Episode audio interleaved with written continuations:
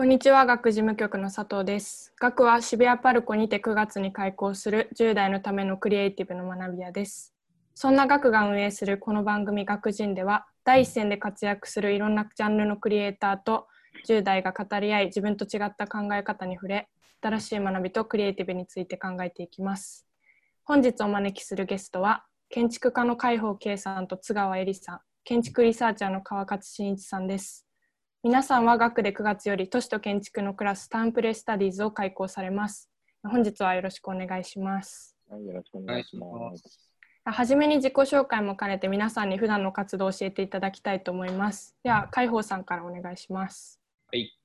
えー東京をベースに建築設計をやっている海宝と申します。えっと、普段設計しているときに考えていることは、あのまあ、人間のその人知を超えたようなその環境や現象など。と、えっと、もっとこうヒューマンスケールの人間のその身近な身の回りの環境、そういう大きい環境と小さい環境がどのようなこう接点を結べるか、その接点のデザインが重要だと思っていて、えっと、そういうことを大事にしながら建築設計をやっています。最近あの作った建築としては、えー、と箱根にある箱根本箱っていうブックホテルですとかあとは昆虫食をあの楽しめるアントシカダっていうレストランが最近できたりあと今設計中なのはあの新潟の方に天然の冷蔵庫である雪室を設計してたりですとかあの本当いろんなことを今やらせていただいてます。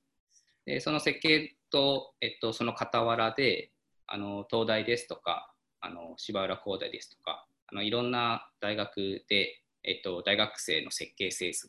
などをこう見て、えっと、教えているということも、えっと、やっております。よろしくお願いします。よろしくお願いします。じゃあ続いて川勝さんお願いします。はい、えー川勝と申します。えー普段は京都と東京、まあ、拠点に、えー活動してまして、あの建築リサーチャーという、まあ、ちょっと変わった肩書きであの活動してます。もともとあの建築の設計をあの勉強したりしてたんですけれども、あのまあ、いわゆる設計作る側ではなくて、まあ、例えば作った後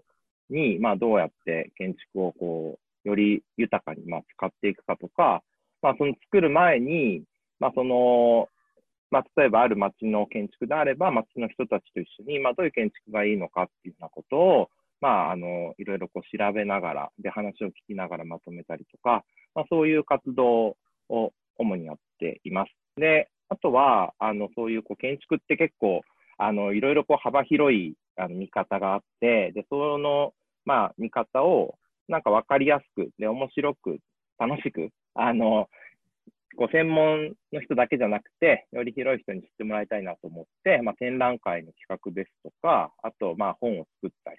であと、街歩きのガイド、ガイドツアーですね、の講師をやったりとか、そういう形で、なんか建築ってすごく身身の回りにあるのに、なんかこう専門的なものと思われているところもあって、まあ、なるべくこう専門的な考え方とかを一般の人に分かりやすく伝えるような活動ができたらなと思って、えっ、と、まあ、いろいろと活動してます。よろしくお願いします。よろしくお願いします。じゃあ津川さんお願いします。はい、えっと、建築家の津川恵里です。えっと、普段、えっと、私はまだ独立したばかりなんですけど、普段東京と神戸で割と2拠点で、えっと、建築設計をしながら、今は、えっと、東京芸術大学の教育研究助手というポジションで、えっと、建築に携わっています。えっと、今ちょうど背景にしたんですなってるんですけど、えっと、来年の春に、えっと、神戸市の三宮駅の駅前広場の、えっと、設計を今していましてでこれはコンペで最優秀賞をいただいたもので割とそのパブリックスペース屋外空間に、まあ、普段建築が立たないような場所にいかにこう建築的思考を用いてこう都市とか社会に介入できるかってことを、まあ、挑戦しようとしています。で、まあ、これは結構パなんかこうアートっぽいなんかオブジェクトっぽく見えるんですけど、まあ、演劇的パブリックスペースのような感じで、まあ、なんかこう人を見る見られるっていうのをこうどういかにデザインするかとか人の振る舞いをどう公共空間でデザインしていくかってことに興味があってで、まあ、大量の風船を例えばストリートに並べてなんかその風船と人とのインタラクティブなあのこう行動をこう AI を使って分析したりとかあとはまあコンテンポラリーダンサーと、え映像作家とあとバンドの生ロックの演奏がこう融合した舞台の美術設計をしたりとかなんかそういうようなことを、えっと、しています。なので建築を用いてこう幅広く社会とか都市に向かってなんかアプローチしてるっていう感じの建築家です。はい、よ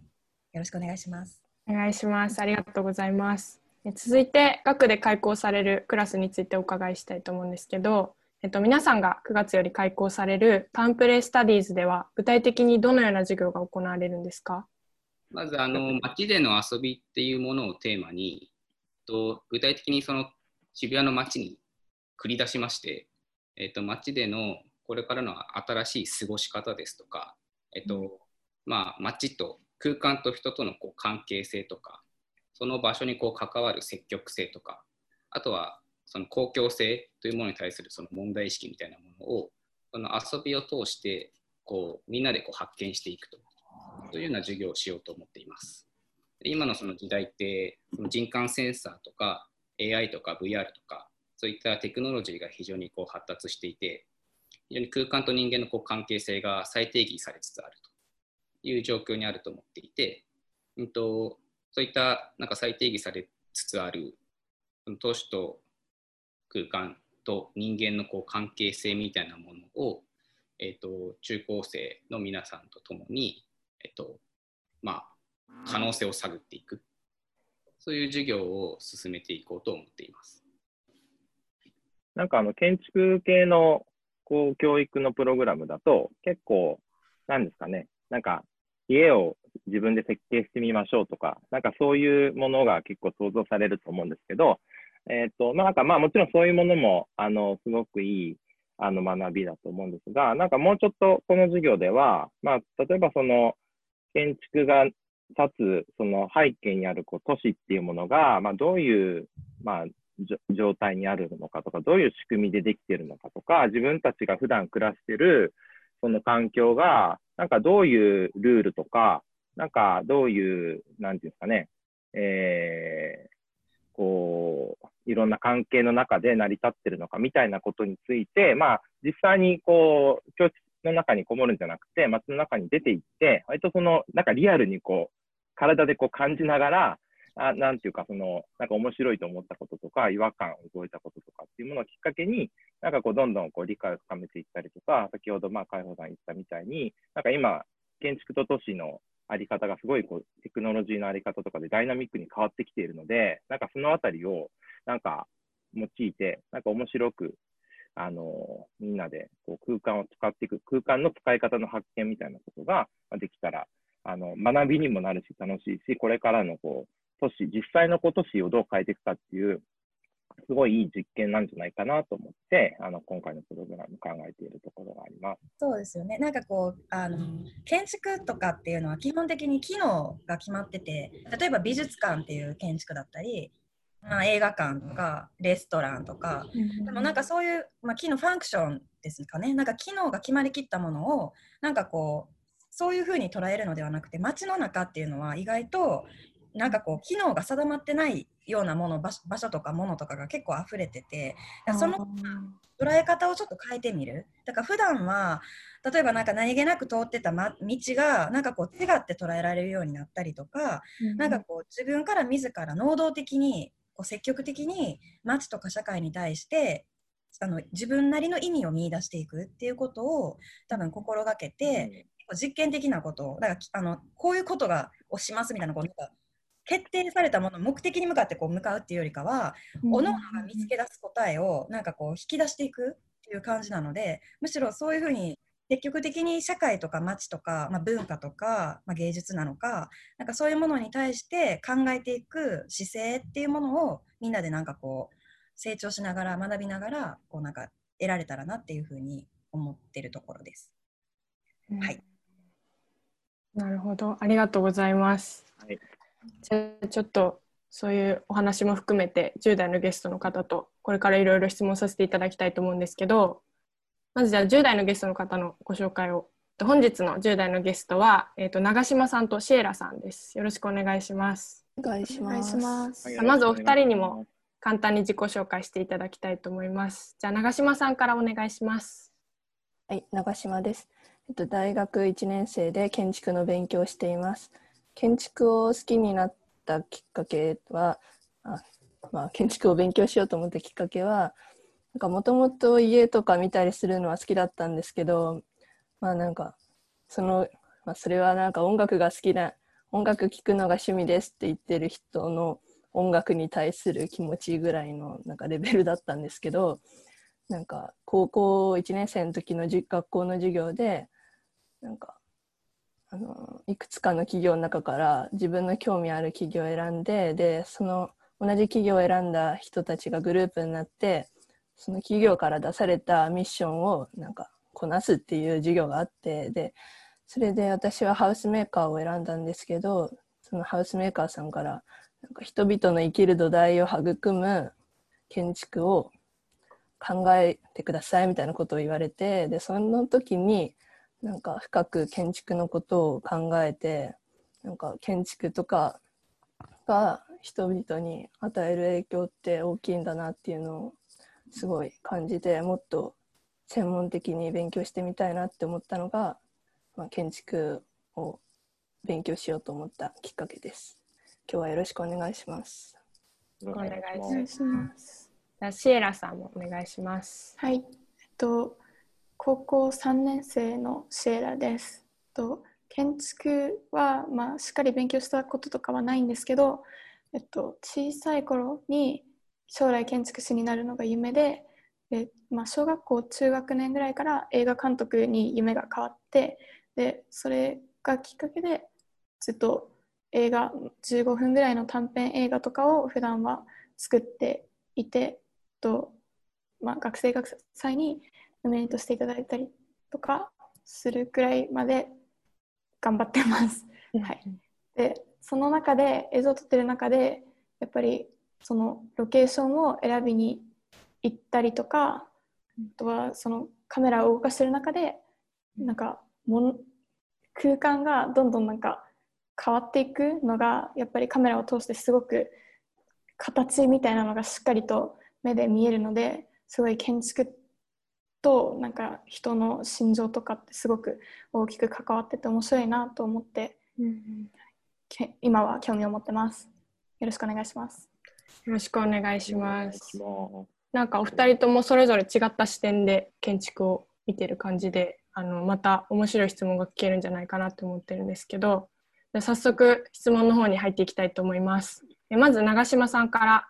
ゲストの皆さんに聞いてみたいことありますか？はい、えっと、はい。あの、まあ、オーソドックスな質問なんですけど、なんか皆さんが衝撃を受けた建築があったら教えていただきたくて、なんかその建築を見た前、見る前と見た後とでは自分の考え方とか視点とかがなんかガラッと変わってしまった建築とか、なんかそれ見た後、なんかそれが自分の原点みたいになってる建築とかがあったらちょっとお聞きしたいと思ってます。これ一番難しい質問ですよね。難しい質問ですね。いい質問ですいつも、あの、迫られるやつですね、こうね、なんてことあるあか。ーどうですか？誰からいきますか？津川さん言ってくださいじかなりイレギュラーですけど大丈夫ですか？いいじゃん、どんどんオーソドックスになっていく感じ。あ、そうです、そうです、わかります。あの、私はやっぱりあれですね、あのニューヨークのハイラインという建築があって、まあ、建築と呼べるのかっていう感じはあるんですが、あのマンハッタンに2.3キロにわたってこうあのずっとなんていうかなその人が無料で歩けるあの保有道保有遊歩道遊歩道があるんですよ。であ昔その都市の鉄道が走ってて東京でいうあの首都高みたいな感じでこう高い位置に高架でこう鉄道が2.3キロにわたってバーッとあったんですけどそれがまあ鉄道が廃線になってこう人が無料でずっと歩けるあの場所になったんですね。で、まあ、そのハイライン行った時もなんですけどそれよりもちょうど私が滞在してた時にそのやっぱマイルロングオペラっていうあのそのハイライン上に1000人のこうパフォーマーをぶわーって配置してでそれをニューヨークの市民が1週間無料でずっとこう都市演劇みたいなのをあの観劇できるっていうイベントがあったんですよ。でそれは、もうなんていうかタイムズ紙ニューヨーク・タイムズのトップも飾ったし、世界的にメディアにすごい取り上げられた、まあ、10年に10年かけて行われたプロジェクトなんですけどなんかそれは本当に日本ではなかなか味わえなくてその公共空間への考え方が本当にガラッと変わった瞬間だった。でなんかやっぱ市民に無料でその屋外でそのなんていうの？パフォーマー1000人のものをこう自分のペースで歩きながらずっと感激できるっていうのをやるためにどっから資金が集まって誰が投資をしてみたいなことも考えたんですけどやっぱりその日本以上にそういう公共空間の土地とか場所に対する考え方がより文化的でより芸術的な考えをお持ちの、まあ、経営者の方とかがたくさんい張ってで結局そういうあの非日常、まあ、要は晴れ時計みたいなところの、まあ、晴れの状態をあの日常空間にこう持ち込むことでやっぱその多くの人の考え方とか規制概念がガラッと変わったりとかそれによって実は不動産の価値が上がったりとかするっていうことをよく理解してる人が海外にたくさんいるってことに気づけてでなんかこうあのこう面積を積んで高層ビルをバーって建ててなんかその不動産収入でなんとか収益得るみたいな今のその日本の不動産の在り方じゃないあの場所の価値の上げ方っていうのを目の当たりにしたすごい衝撃的な自分の建築家人生を大きく変えたのはその2018年の10月なんですけどその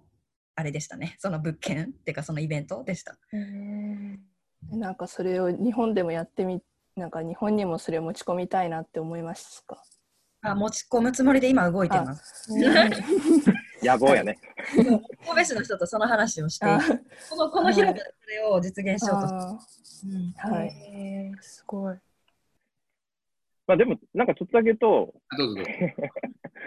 あの僕、もっとすごいピュアなんですけど、なんか建築って、あのそこに住んでた人とか、それ使ってた人の思いとか記憶っていうのがすごく、あのそこにこう刻まれるものでもあるなと思っ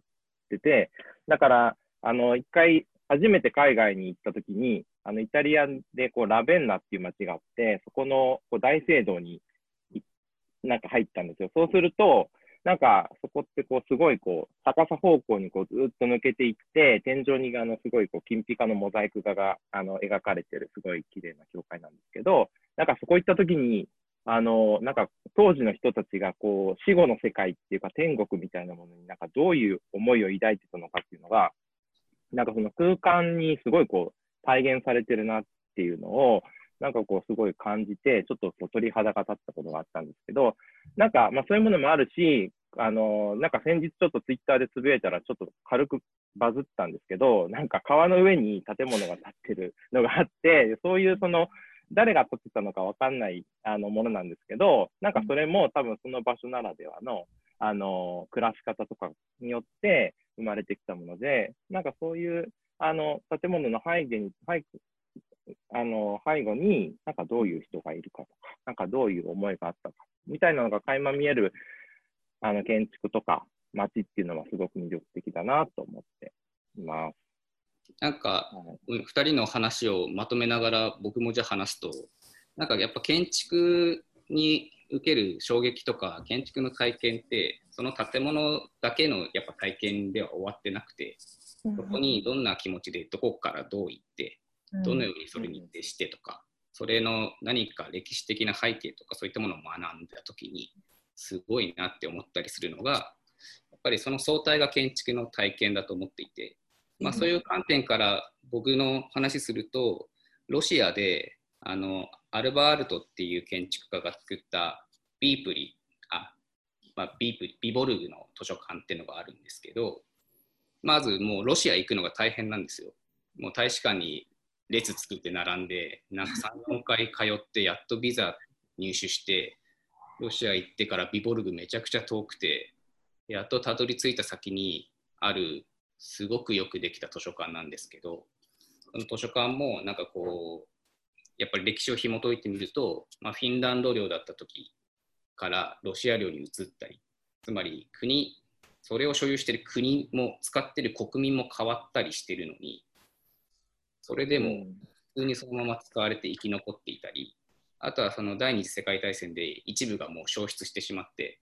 それをでもみんなであのなんかお金をちゃんと作って修復してもう一回あのアールトの設計にすごくこう忠実に再現して使おうっ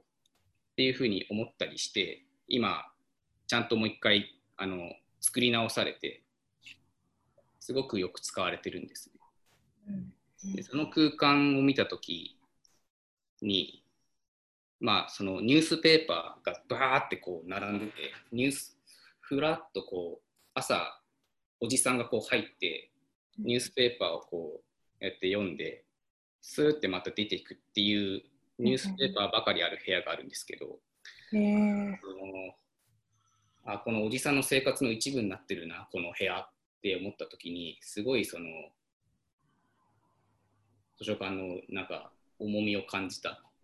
うーんこういう建築がやっぱりたくさんできるといいなっていうふうに思いました。うーんなるほど。人との何ですか？人人と深くつながってる建築が増えるといいなって感じですか？そうですね。あ人の生活にうん、のすごく深いところに、ふっとこう入り込んでるような建築あうーんってすごいあの大事だなと思います。この感じでいくとなんぼでも話して。じゃあちょっとそうですね。じゃあ次の質問に。はい他に長島さん聞いてみたいことありますか？はい、えっと、なんか皆さんがいろいろデザインをしていく中で、なんか自分、なんか他の人はこういうことしないかもしれないけど、自分はこういうことしてから次のこういう工程に移るみたいな、その自分だけのこだわりとか、なんかマイルールみたいなのってあったりしますか？うん。じゃあこれは海保さんと菅川さんに。思う。この自分なりのルールとか自分ならではのものっていうのをなぜあの気になってしまうかってところからだと思うんですよ。それをなぜ、うん。私がなんで聞きたいかってことですか？え？まあ、オリジナリティとかなんかはい。そういう話だと思うんですけどなんでそのオリジナリティを、が必要だって思ってしまうかっていう。えーなんか必そこが聞きたいです。えっと、なんだろう、なんかひ、す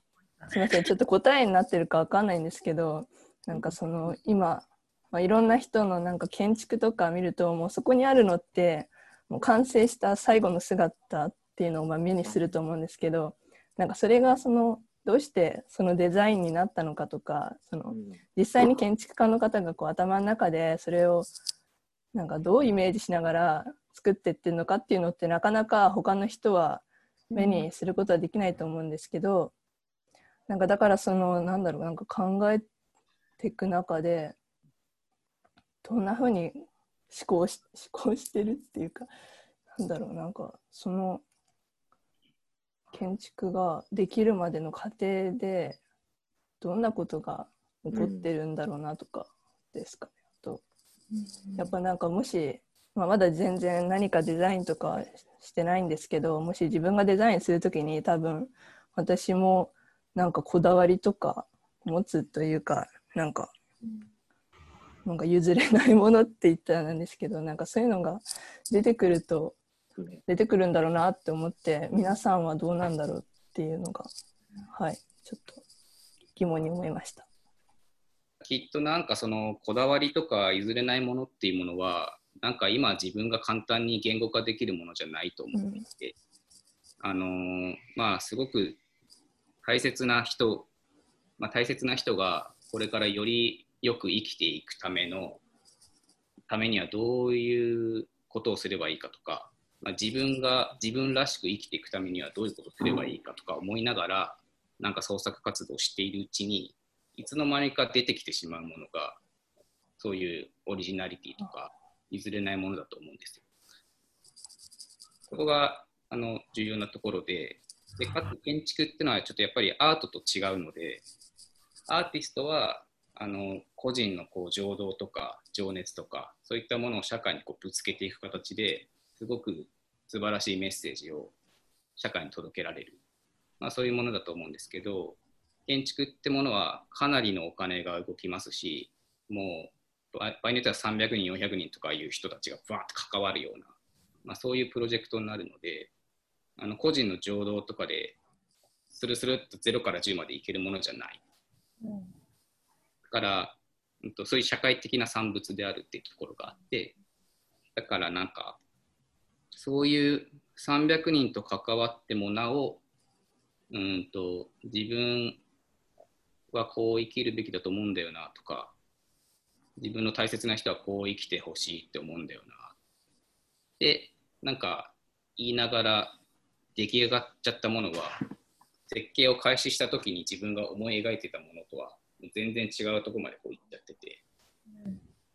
それが大切っていうか、300人に揉まれ、揉み揉まれしてるうちになんかもう、なんかもう誰もが想像してないものにこういったような感じ。その結果、ちょっとにじみ出してるものを別に自分がなんか譲れなかったものなのかな、みたいな。まあ、そのぐらいの感覚で僕は今、うん。うん私はすごいあれですね、なんか群衆の意識っていうのをすごくあの意識群衆の意識を意識するようにしていて、群衆って要は、あれですね、多くの人、そのさっき海保さんがおっしゃった300人とかって話もそうなんですけど、あんまりこの住宅設計を自分がやっていくっていうイメージがなくて、一個人の所有物の空間をやるよりかは、不特定多数の多くの人のが使う場所に対して、社会的にどういうものを作れば世の中が面白くなるだろうとか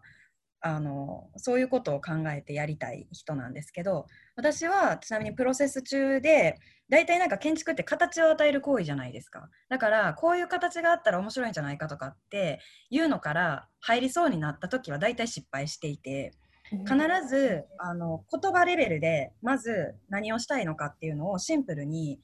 あの自分の中で腑に落ちるまで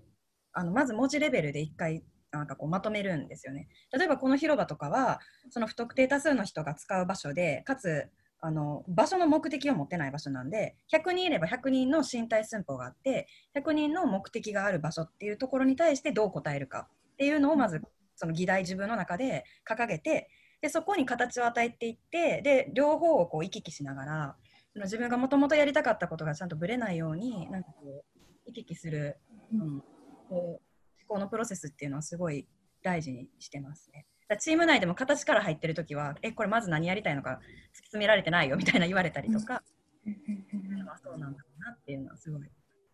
それはすごい意識するようにしてます。うん、なるほど。なん。か海保さん。があのおっしゃってるのは、なん。か最初に作ったことからどん。どん。こう自分の手を離れていくというか、いろん。ななんか都市にこう、なんていうんですかね。なんか作品っていうよりも、なんか自分の手から離れていって、なんか公共物じゃないですけど、その別のものとなるみたいな感じで思ったんですけど、どうどうですか？そうですね、そういう言い方もできると思いますね。うん、なんかその人間一人の想像力なんてたかが知れてるっていう話なんあよほどの凄まじい天才でない限り、うん、人間一人の想像力というのはたかが知れていて、うん、まあそこで止まっていてはいけないというかここでこの頭の中でひらめいたってものを実現できたなんて別に全然すごくなくて、あの実現する過程でもうもみくちゃにされてなんかこうここまで来ちゃったみたいな。これ出来上がっちゃったになる面白さが建築には。ある。うん、そうですよね。300人の想像力がこう集積されていく感じ。うん、あ当然その建築基準法っていう法規とか、うん、日本の地震ってものがあるのでそれに対するその構造設計とか設備設計、えー、コスト、えー、お施主さんの好みもうなんかあらゆるものをもう全てをこうジェネラリストとして統括していく過程っていうのが本当必要になるんです、ね、うん、確かにあのおっしゃる通りだなっていうかなんか全然そうですねなんかその過程でいろんな人が関わってくるっていうの考えてなかったんで確かになんか 確かにそうだなって思いました。そうですね。うん面白いです。あの譲れないものがはい。あるのは重要なんですよ。うん。なんか最初から明文化して、私はこれが譲れない人である必要はなくて、それをもう自分でこう、なんか何か自分もぶつかりながら探してるぐらいの感じの方が楽しいと思います。うん。ああ、なるほど。なんかアートと建築が違うってさあのちょっと違うっておっしゃったと思うんですけどなんかそれがすごい印象的でした。なんかそそうですね。確かになんか独りよがりみたいになってなるのは確かに街に建てたりする場合はなんかそんな自分がこうしたいからこういうの建てましたみたいなのじゃ確かにダメなんだなって思いました。うんなんかあのシエラさんは映像を作られててでその映像から映像入り口にというか映像からこうカメラから覗く建築の空間のこととかすごい気になってて今回ご出演いただいたんですけどじゃあちょっとシエラさんにもあの質問を聞いてみたいと思うんですけどあのシエラさんは皆さんに聞いてみたいことありますか？はい。えっと、一つ目が、私が結構そのどっか場所に行った時にその場所からこういうストーリーがあったらすごいいいだろうなっていうふうに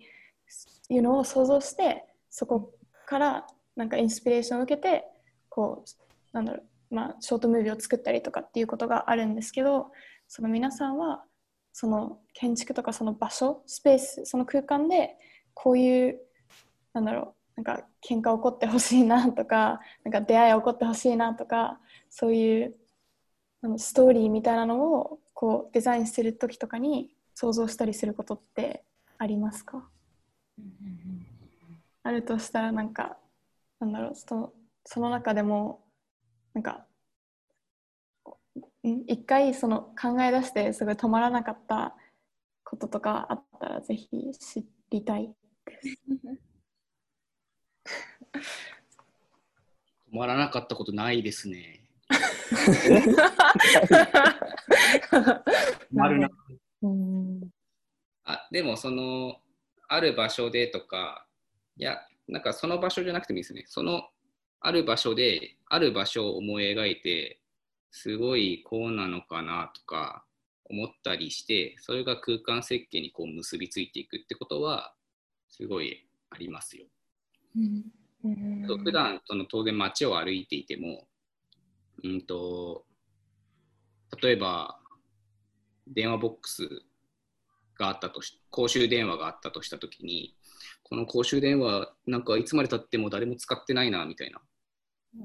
ここになんかコーヒーマシン入れて w i f i 飛ばしたら普通に普通になんか面白いコーヒースタンドになるんじゃないの？とか。なんか例えばそういう街歩きながらそういったなんか想像をちょろちょろっとこうするみたいなのはあの普段のなんかトレーニング的なものとしてやったりしてるって感じですかね。うん、面白いなんかですね。僕は設計直接はしないんですけど、たまに大学であの教えたりしてる時があって、そうすると、あの僕じゃないんですけど、あのどっかの先生が、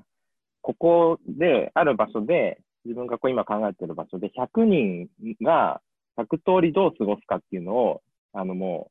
う、書き出して、えー書けるかどうかやってみなさいみたいなこと言っ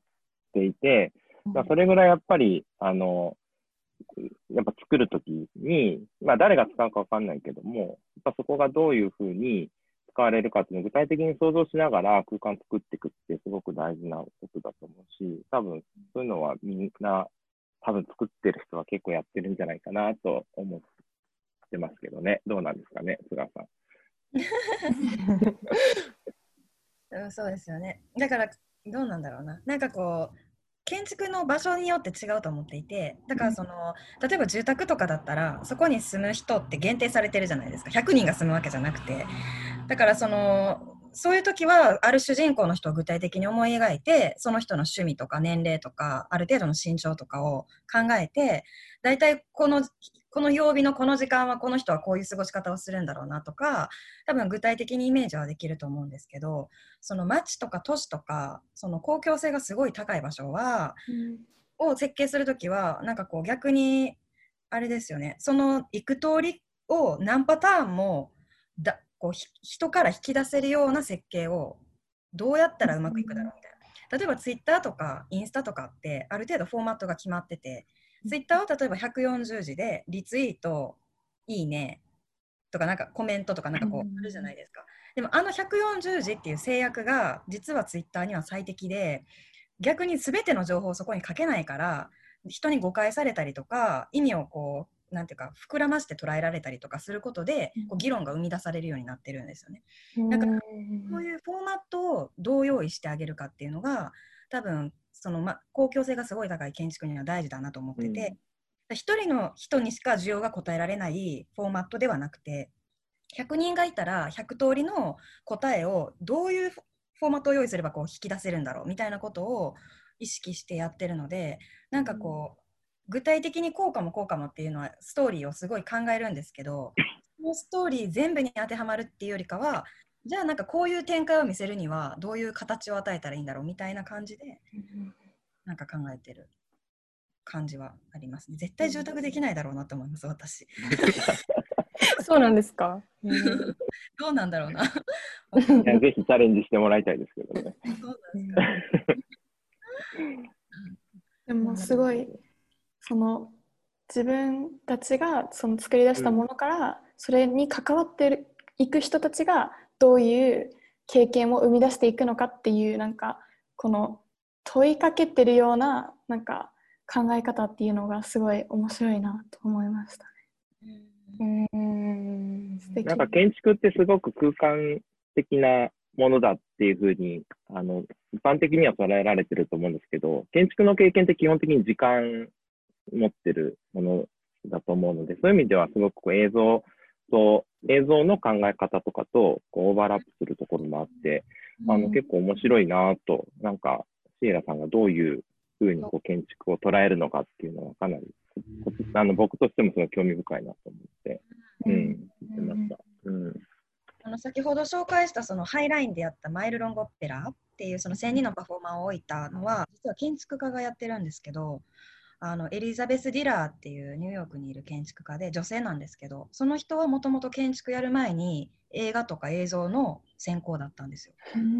なので結構その建築の考え方が他の人と違うくてあの体験者のパースペクティブから空間を想像してすごい巨大化していってこう積み上げていくような建築を作るんですよね。なので流れとか体験とかその視野とかそういう人主体で建築を考える人なのでそういう感覚も建築にはすごくきっと大事なんだろうなって思いました。うん、思います。うん、なるほどありがとうございますじゃあ次の質問にちょっといきたいと思いますはい他にシエラさん聞いてみたいことありますかはいありますえっと実は映像以外にも私すごく遊園地に興味があってその遊園地私たちの社会における遊園地との関わり方みたいな遊園地と私たちのなんだろう現実世界の関わりみたいなのにすごい興味があるんですけどその遊園地って私たちの世の中にあるなんか技術とかをなんかもう最大限にしたものを展示してるみたいなイメージがあるんですけどなんかその中でもなんかそのユートピアみたいなその世界観みたいなのをすごい出してると思うんですよ。そのそういう意味では私たちができる最大限のこの世界があるとしたらこんな感じだよみたいな。でその中でなんかえっとまあ遊園現実世界がなんか遊園地化してるみたいな感じに示唆してるなんか人とかもいるんですけどその実際にそこなんだろう街づくりとかとして建築をされてる方からしたらその遊園地のようななんかユートピア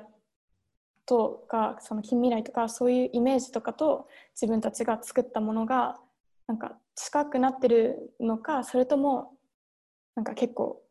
違う方向に向かってるのかっていうどう思われますか、うんうん遊園地を題に出してくるあたり、なかなか、なかなか秀逸ですよね。すごい。おうなるほど。うーん。でもまあ、その、リズえっ、と、遊園地がある種のユートピアの表現だみたいな話からちょっと思ったことを話すと、多分、遊園地以前にも、あのなんかこれまでも人類っていうのはそういうものを空間として作ってきたのかなと思って、で、あの、僕、ディズニーランド一回しか行ったことないんですけど、しかも割と最近なんですけど、で、ディズニーランドとディズニーシーに行って、結構、いや、面白いなと思ったことがあって、うん。そのディズニーランドは、あの、真ん中にお城があって、割とこうそこから放射線状にこう、なんていうんですか、こう、通りができてて、結構幾何学的な、なんていうプランなんですよね。だからなんかすごいヨーロッパの、本当それこそ、あの、庭園ヨーロッパの成形式のこう庭園のなんかモデルだなと思って見てたんですけど、あの、ディズニーシーに行くと、なんかそれが、あの、日本の回遊式庭園、あの、日本の庭園の作り方とすごい似てるなと思って、で、まんあなんで真ん中になんか水っていうか池みたいなのあって、で、こう山があって、で、その周りにこう結構うねうねしながらこう巡っていくんですよね。で、どこから見てもこうなんか山が借景みたいにして見えるようになってて、で、それも一つの、なんていうか、あるこう理想的な世界を作ってるんだけど、なんかそれって昔のこう枯山水の庭とか、そういう海日本の庭とかそういう風の庭と、なんか同じような作りになってて、だから当時の人たちもあそういうものっていうのは、今の僕らからする、なんかディズニーランドみたいなものとか、なんかすごくその同じようなものだったのかなと思って、なんか、あの、ちょっとは論点ちょっとずれるんですけど、なんかそういう意味ですごくこうディズニーランドとか遊園地の空間が、あの、どういうふうに作られてるかっていうことを、まあ、見ていくっていうのは、すごい面白いあのことだなと思って、あの、いくなんていうか、すごいな、なんか、あもっと早くこれが行けばよかったって思ったのが、つい数年前にありました。まあでも多分、高校生の時とかに、あの、まあ、行ったタイミングもあったと思うんですよね。そういうのが、なんか、るほどなと思ってたっていうのはあると思うけど、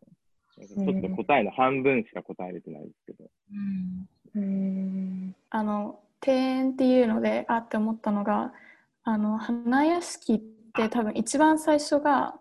なんかすごいてその花て本当に庭園みたいなところからスタートしてるっていう歴史があるので、すごいあ本当にそのなんだろう日本としての文化みたいなそのなんだろう楽しみ方空間の楽しみ方みたいなのがこう共通して見えるんだなと思いました。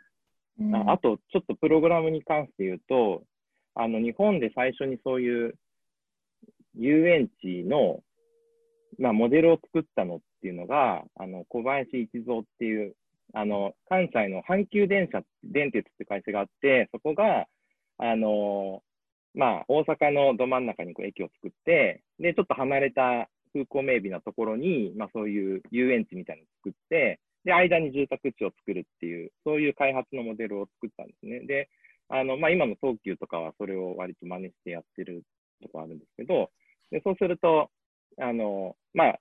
大阪の街中が働くところで、その間に住むところがあって、で、もっとこう端っこに遊ぶところがあるっていうのが、そういうある種近代的な都市の作り方だったんですけど、なんか今は、その、もうそういう遊園地どんどんなくなっていってるし、都市そのものが結構その遊びの場としても、ま、機能してるというか、そういうなんか場所によっては機能を分けてるというよりかは、なんか都市が割とこう複合的な遊ぶ場にもなってるし、働く場にもなってるし、もちろんショッピングもあるし、まあ都心回帰みたいな動きで、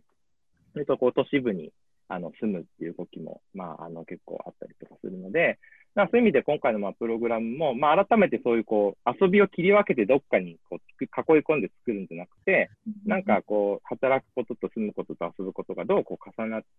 ていくか。でそういう時に、なんかどういう都市のあり方とか、あの、まあ、作られ方とか、新しい遊びっていうのがなんか生まれてくるのかっていうのを考えたいなと思ったので、なんかもしかしたらちょっと今の質問と関係してるかなと思っ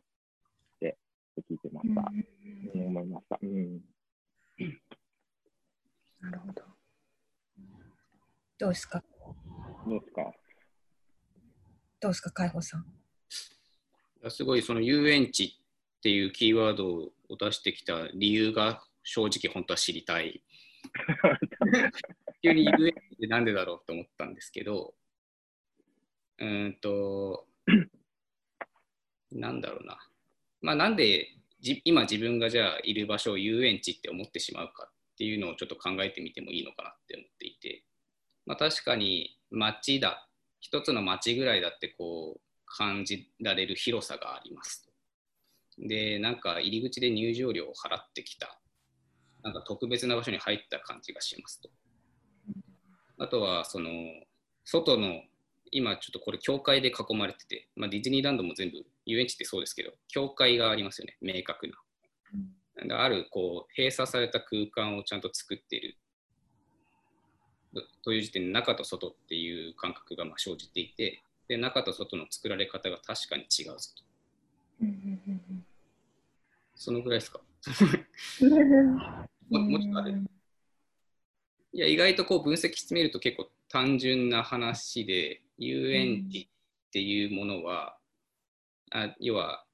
日本の人が例えば海外旅行行った時になんかこう遊園地みたいな感覚で街を過ごせるかどうかっていう話ともちょっと似てくるんだけどうん海外旅行で行った街は教会でこう仕切られてないから多分遊園地って感じないんですよね。実際はなんか作られてるものとかあの普段と違う体験をしてるってこと自体は遊園地性があったりとかして、うん、いくつかこう要素がある中で、まあ、一つでも欠けてしまうと遊園地にいる感覚が得られなくなるっていう。っていう感覚からすると別にその普段過ごしてる街と遊園地って、まあ、そのぐらいの差しか本当はないかもしれなくて。うん。っていうぐらいの感覚でちょっと僕は遊園地を捉えてるので、うん、別にそんな普段の街とそこまで変わってない感覚があります。なんかあの私がそのなんで遊園地を出したかっていう理由なんですけど私自身がそのやっぱ映像でストーリーとかを作るっていうのに興味があってでそれとあとはまあ建築っていうのも興味があったので遊園地を見た時にその建築とか物理的なものをなんか使ってストーリーを伝える世界観をなんか伝えるっていうその世界観に飲み込むみたいなすごい印象がすごくあったのでそれをそれと同じようなことをやっぱり私たちの普段のなんか現実の世界でも多分行われてると思うんですよ。少な結果的なものであったとしても。でそう考えた時になんか何がなんだろう何が現実なんかちょっとそれはただ自分の頭の中でただぐるぐる考えてるだけなんですけど何が現実で何が現実じゃないんだみたいなところまでちょっといくとあれなんですけどまあそういうのがあって聞いてみました。うん。遊園地っていうのはでもこう楽しみ方とか遊び方が明確に分かりきってるじゃないですか。ここは観覧車です。うん、ここメリーゴーランドとか。だそういう分かりきったそのエンターテインメントに対して人がお金を払ってそれを楽しむっていうさっきの晴れとけっていうあの非日常と日常であったら間違いなく非日常のところに、うん、毎日平日にそれこそ年間パス取って行く人っていうのは本当にごくごく稀な人で、たまにディズニーランドとかでいますけど、うん、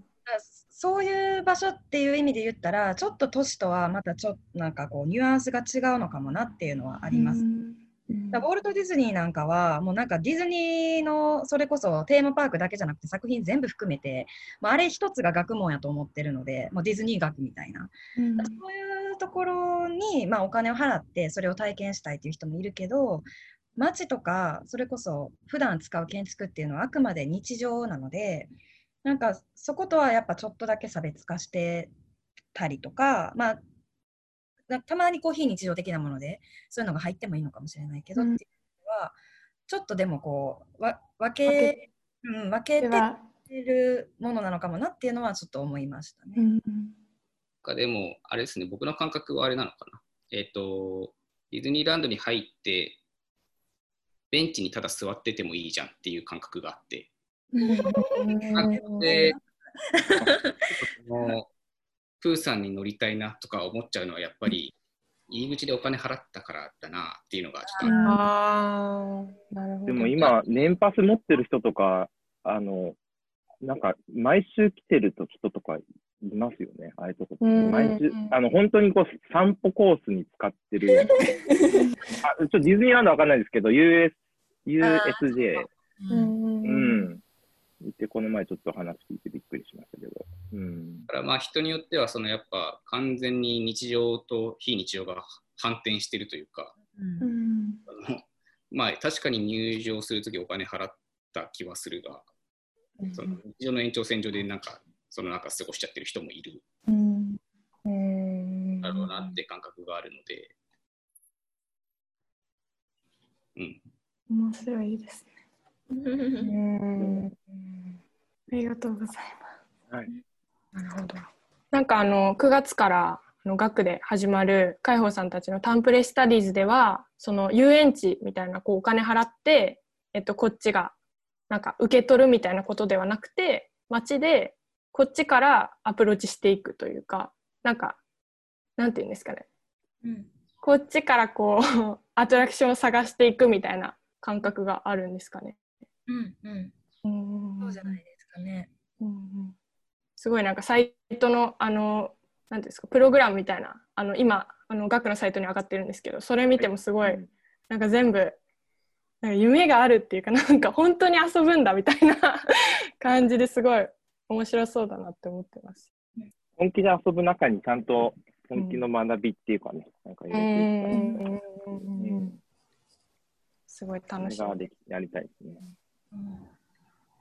じゃあ続いてあの逆にクリエイターゲストの皆さんにもあの10代のお二人に質問していただきたいと思うんですけど何かえっとシエラさんと長嶋さんに聞いてみたいことありますか？とちょっとここで申し訳ないんですけど、あ。お迎えに。ょっとはい。息子のお迎えに行かねばならないので、あ。あとはちょっとふ二人に託して、ここではいちょっと退席させていただきます。はいありがとうございます、ありがとうございました。ありがとうございましありがとうございましたありがとうごたざいます。抜けます。何ですかね、聞きたいこと。うーんと、普段どういうことして遊んでますか？私は鳥飼ってるんですけど、その鳥を出して遊んでます。鳥まさかの答えだった。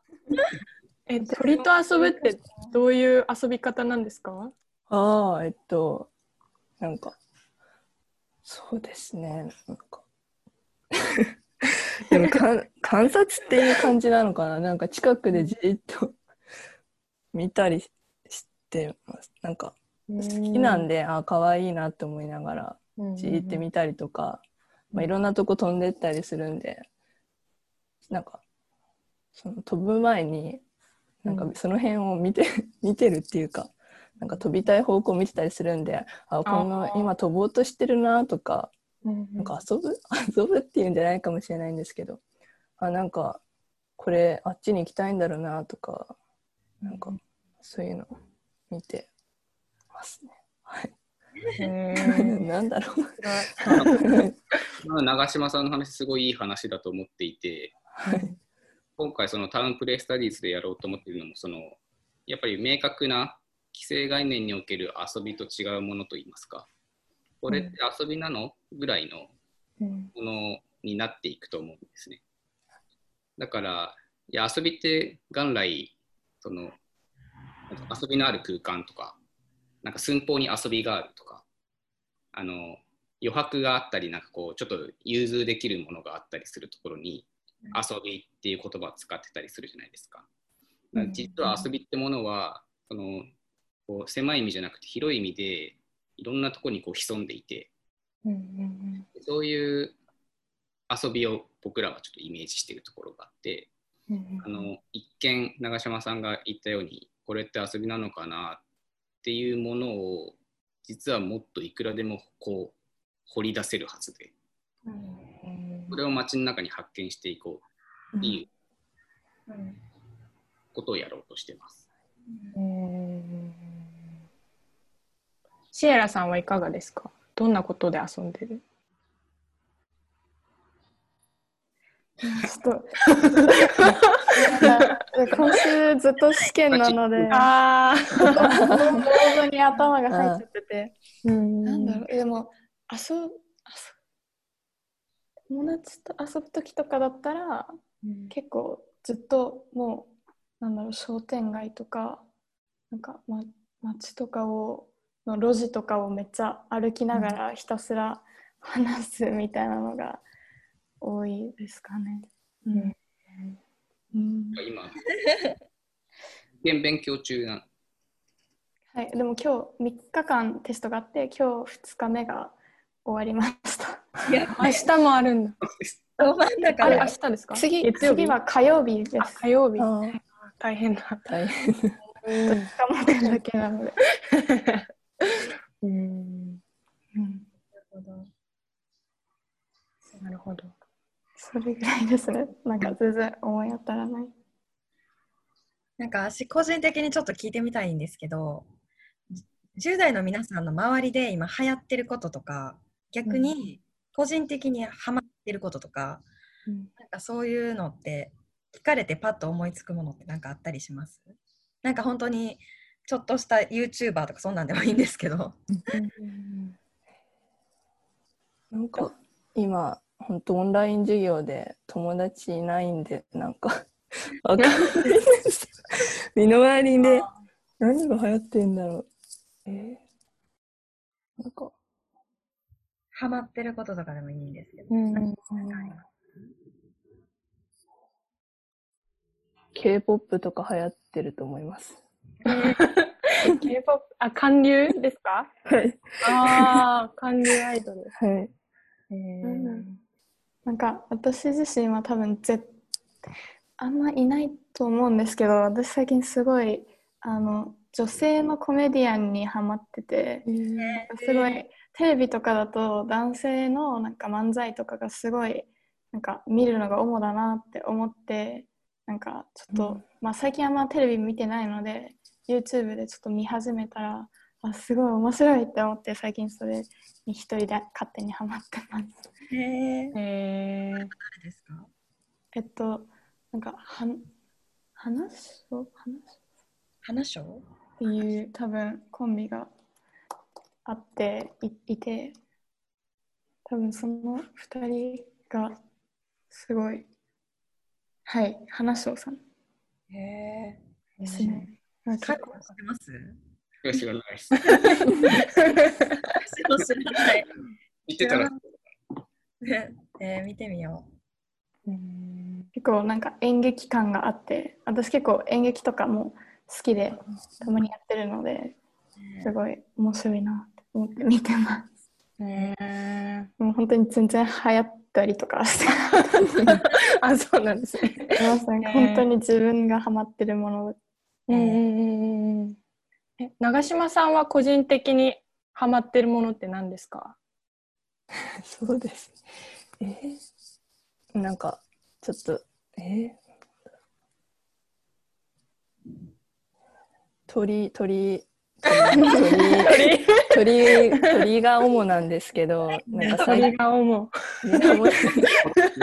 めっちゃ面長嶋さんの人生に対する鳥の割合すごい。白い。すごい。はい、なんですけど、なんだろう。なんか、そのちょっとさっき、えっ、と、シエラさんもなんか、あちょっとちょっと似てるかもしれないんですけどなんか YouTube とかで一人一人芝居っていうのを上げてる人がいてなんか一人で芝居ってなんかその最初聞いた時はなんか一人二役みたいなイメージだったんですけどなんかそういうのじゃなくてなんかその人の場合はなんか自分独り言みたいな感じっていうか、うん。なんかすごい自分の思ってる気持ちを独り言みたいになんか喋っててでなんか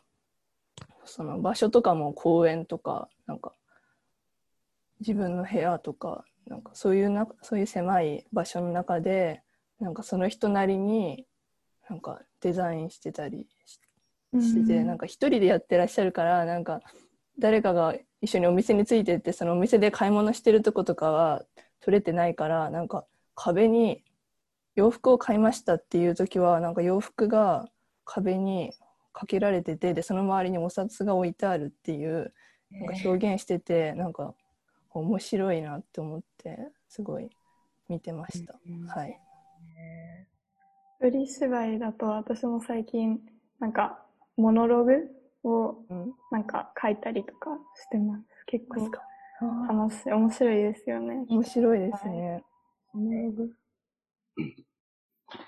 なんか一人台詞一人台詞の台本みたいなのをうん書いてま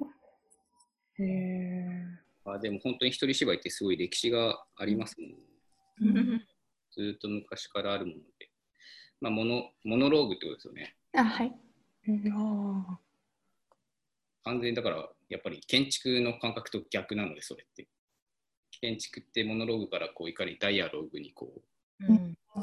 広げていくかっていう職種だったりするので、なんか羨ましい部分もありますね。うん。モノローグでこううん何か制作活動を展開できるとかいうのが。うん。ねかっこいいですよねなんか。でもやっぱ結構 YouTube を見る人が多いんですよね。うんなんかこう TV みたいにこうただ座ってこうバーっと面白いことが流れてくるよりかは自分で面白いものを見つけに行くっていうか検索してここに行けば何か面白いものが落ちてるってみんな多分 YouTube には期待しててあデータの集積というかこうハブみたいな場所ができたっていうのは多分大きいですよね。無料だし。ーなんか多分そういう時代になっていくんだろうなって気しますよね。ありとあらゆることが。なんかね。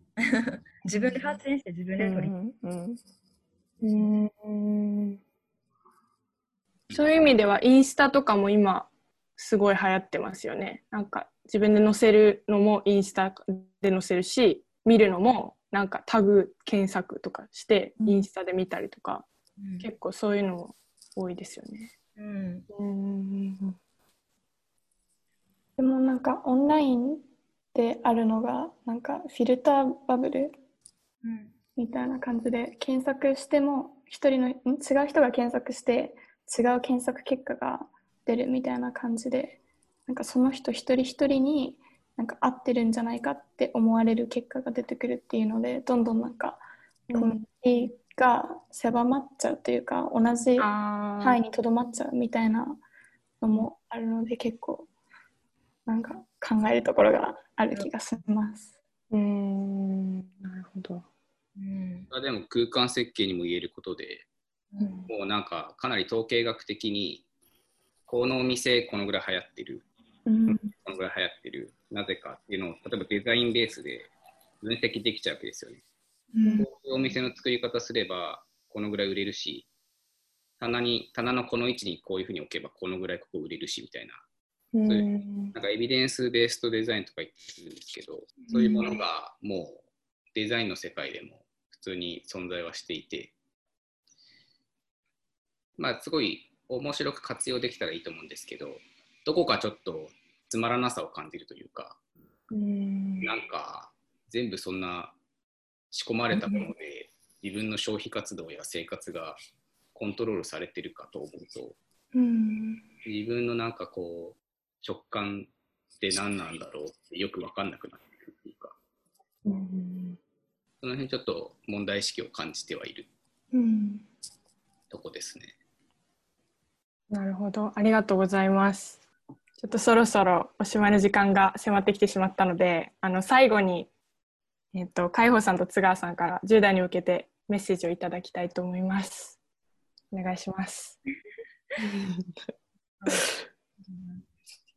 10代全員にってことですか？長島さんとシエラさんにってことですか長島さんとシエラさんもそうですし、これを聞いていただく10代の方にもいただけたらなと思います。なるほどね。なんか10代の過ごし方って人によって全然違うと思ってて私は本当に部活に明け暮れててなんなら学校の中でいかにこう目立つかみたいなうん 注力して終わったあの中高6年一貫だったんですけど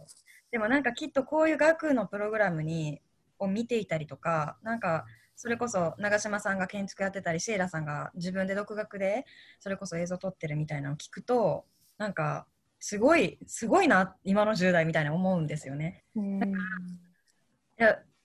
年年上の私から見てもかっこいいなって思うのでぜひそういう人たちと交わってなんかこう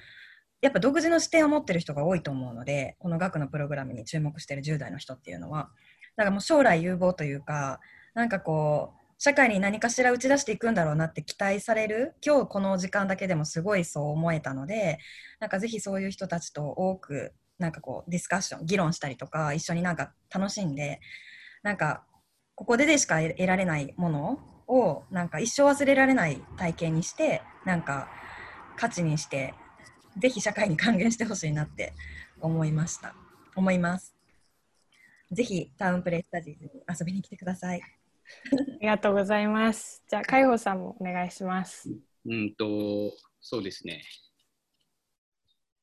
なんかちょっとその自分の身の回りにあるものとか、自分の今、身の回りを包んでるな何か空間なりなんなりとかに、ちょっとだけこう、ちょっとだけ疑問を抱いてみたりとか、あえてですけど、するとなんかいいんじゃないかなと思っていて、僕、そのちょっとオランダに半年間行ったことあったんですけど、あの、オランダですごく規則正しい生活をして、夜、なんか、12時前には、あ、12時遅いな。10時ぐらいに寝て、朝7時ぐらいに起きるっていう生活をしてたら、毎日もうなんか、6時59分に起きるみたいなことが可能になって、えー、あスッて起きて、もう起きた瞬間に100%みたいな感じで起きれるようになって。あと、肌が、肌がもう生まれたてぐらいにピッチピッチ。あと、あと、なんか、やっぱオランダのそのデザインとか、なんかものを見てると、全然その自分のこう、形や何かに対する好みが変わっていくんですよね。うんだからその、やっぱ環境っていうのはすごい、すごい重要で、ってことは、まあ、裏返すと、自分の身の回りになんか好きなものを置いたりとか、こんなデザイン自分できるようになりたいってものを置いたりとか、うん、と自分の生活リズムちょっと揃えてみたりとか、なんか、なんかその環境をちょっと自分でコントロールしちゃうと、自分をデザインできるんだなって思ったんですよ。うん。オランダの半年間で、あ、自分ってデザインできそうだぞっていうのがちょっと分かって、なんか、その感覚でだから10代の方に言うとすると、自分の身の回りのものをちょっとだけ、あの、ちょっとこだわってみるとか、なんかしていくと、なんか、いいんじゃないかなって思いました。うんありがとうございます。はいじゃあ本日のゲストはタンプレスタディーズ講師の海保圭さんと津川恵里さん、川勝真一さん、そして10代のゲストの長島さんとシエラさんでした。ありがとうございました。ありがとうございました。ありがとうございました。今回は建築設計リサーチに携わるクリエイターの皆さんや建築に興味を持つ10代ゲストのお話を聞きながら改めて生活の中にある建築の存在を意識し都市との関わり方について考えさせられました。当たり前に存在しているように思えてしまう都市と建築の中で人がどう関わってどのように生きていくかということはタンプレスタディーズのテーマである都市でどのように遊ぶかということにもつながってくるような気がします。自分の視点から都市を見て自分なりのアプローチをしていくことで見慣れた景色に新しいものを生み出していく。という思考こそが建築の原点なのかなと思い建築をとても身近に感じました。9月から始まるタウンプレスタディーズは渋谷の街を舞台に集まったメンバーと新しい視点や遊びを生み出していく都市と建築のクラスです。興味のある方はぜひチェックしてみてください。